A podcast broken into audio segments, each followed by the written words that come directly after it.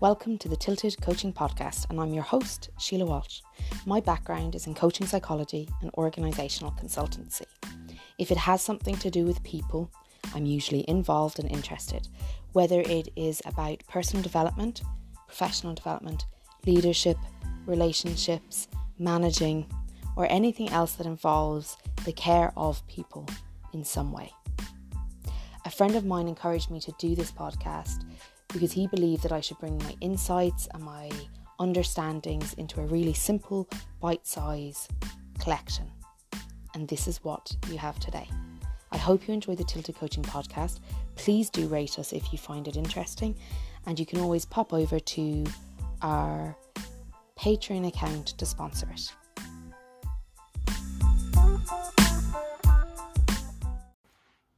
We aren't broken, so we don't need fixing. Often, when people come originally to, to, me for coaching or to work through something, they're looking to be fixed. They're looking for this symptom to be gone. A lot of the work I do is about understanding who we are as a full person, understanding who we are authentically, and learning to integrate the parts of ourselves that we've learned to reject. And I think that when people come for fixing, the one focus that I really come back to is integrating. How do I integrate this part of myself in a way that I can accept myself rather than deny it? And it might sound counterintuitive coming for change and learning to integrate, but often the changes we're trying to manage through fixing are really about denying who we are and not processing our experience of something. So that desire to fix something has this belief that something is broken or wrong instead of that something is serving us. And when we take that opinion that something we want to change is really serving us, we can actually start working with the change from a very accepting and from a root place rather than the symptom. Let me give you an example. So sometimes people come and they say, I want to improve my confidence. I have very low confidence. That's the symptom. We might discuss and we might find, and this isn't true for everyone, but an example, we might discuss it and then we might find that actually the root cause of that confidence is a self belief that we are inherently inadequate or uh, experience of shame or a desire to be approved of. And that this belief that we're not confident is, and this experience of not being confident is actually a symptom of something deeper that keeps propping up different symptoms. And so we could work on the confidence and ignore the root cause. But what that does is it doesn't create sustainable change.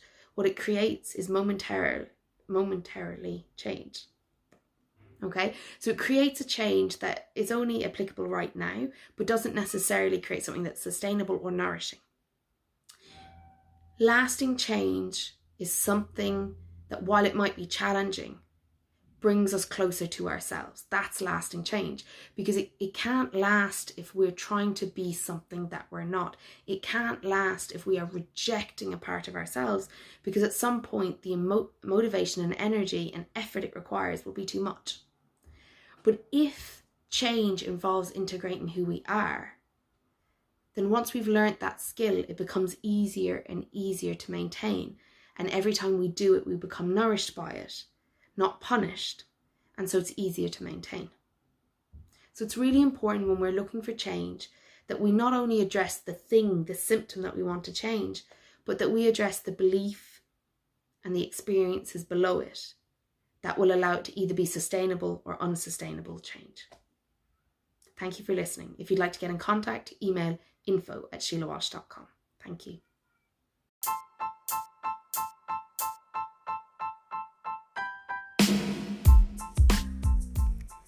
Thanks for listening to the Tilted Podcast, and I'm your host, Sheila Walsh.